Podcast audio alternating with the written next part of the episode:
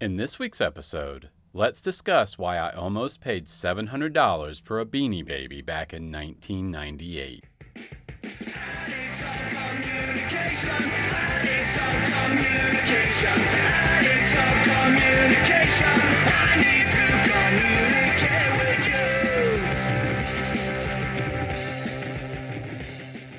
Last week I discussed social proof, how people are persuaded by the crowd. If everyone else is doing something, you'll probably do it too. How else do you explain cargo shorts, low rise jeans, and mullets? This week I want to discuss how people are motivated by fear of missing out. Let's hop in a time machine and travel back to the 80s. The year is 1983. I'm six years old. America is about to be hit by a cultural phenomenon known as Cabbage Patch Kids. The ugly little dolls that I suppose were born in a cabbage patch for some reason became wildly popular. Every little girl wanted one. But the manufacturer underestimated their appeal, so stores sold out long before Christmas. Whenever new shipments arrived, mobs of mothers raced through toy stores, pushing and shoving other shoppers, desperate to get their hands on a doll. If you weren't alive to witness it firsthand, go back and watch videos on YouTube. The shopping sprees were all out war. Parents experienced deja vu 13 years later in 1996. For some reason, again, there's no real explanation here, Tickle Me Elmo became the hottest item on toy shelves. I vaguely remember Cabbage Patch Kids, but I was 19 years old in 1996. I had a girlfriend, and she wanted a Tickle Me Elmo. Those cheap dolls were more valuable than diamonds back then. You could walk into any jewelry store and buy an expensive necklace, but you couldn't find the $25 Tickle Me Elmo anywhere. They were selling for hundreds of dollars, sometimes thousands of dollars. The internet was still relatively new back then, so people were selling them in the classified ads of newspapers radio stations were giving them away to lucky callers. I wouldn't be surprised if people were being murdered over the dolls. Seriously, murdered. That's how valuable they were. Ironically, Jingle All the Way came out that same year, a Christmas movie starring Arnold Schwarzenegger that uses a toy called Turbo Man to mock parents who lost their minds over Cabbage Patch Kids. Why were the dolls so popular? Because you couldn't get one. Those kids wanted the one thing they couldn't have the Beanie Baby craze began around the same time. If you haven't watched the documentary called Beanie Mania on HBO Max, you should. It will blow your mind. For me, the height of the Beanie Baby craze occurred in the summer of 1998 when I nearly spent $700 on a butterfly Beanie Baby. A girl I liked really wanted it.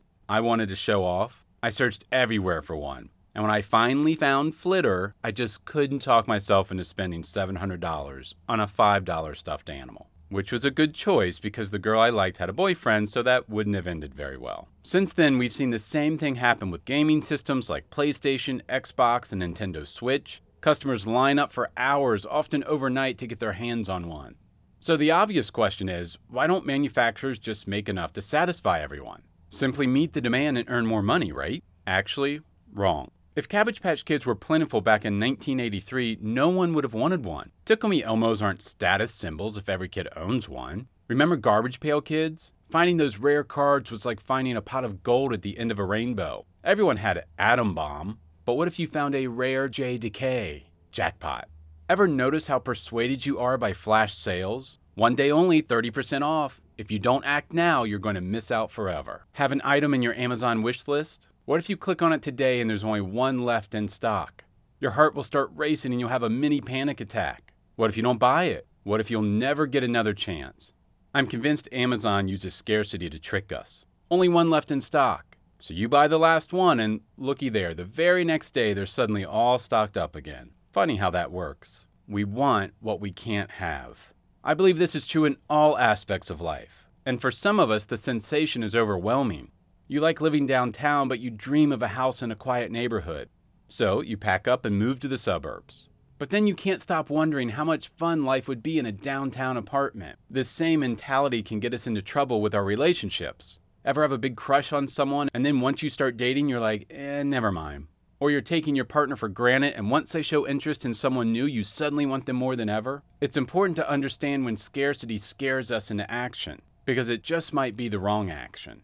But it's also important to recognize how scarcity affects our decision making in all aspects of life. Does wanting what you can't have make you less appreciative of what you do have? Does scarcity make you restless instead of grateful? Maybe the grass isn't always greener in your neighbor's yard. Sometimes it's filled with weeds. Sometimes it's just a patch of dirt. sometimes it's AstroTurf, and sometimes they forgot to clean up after their dog.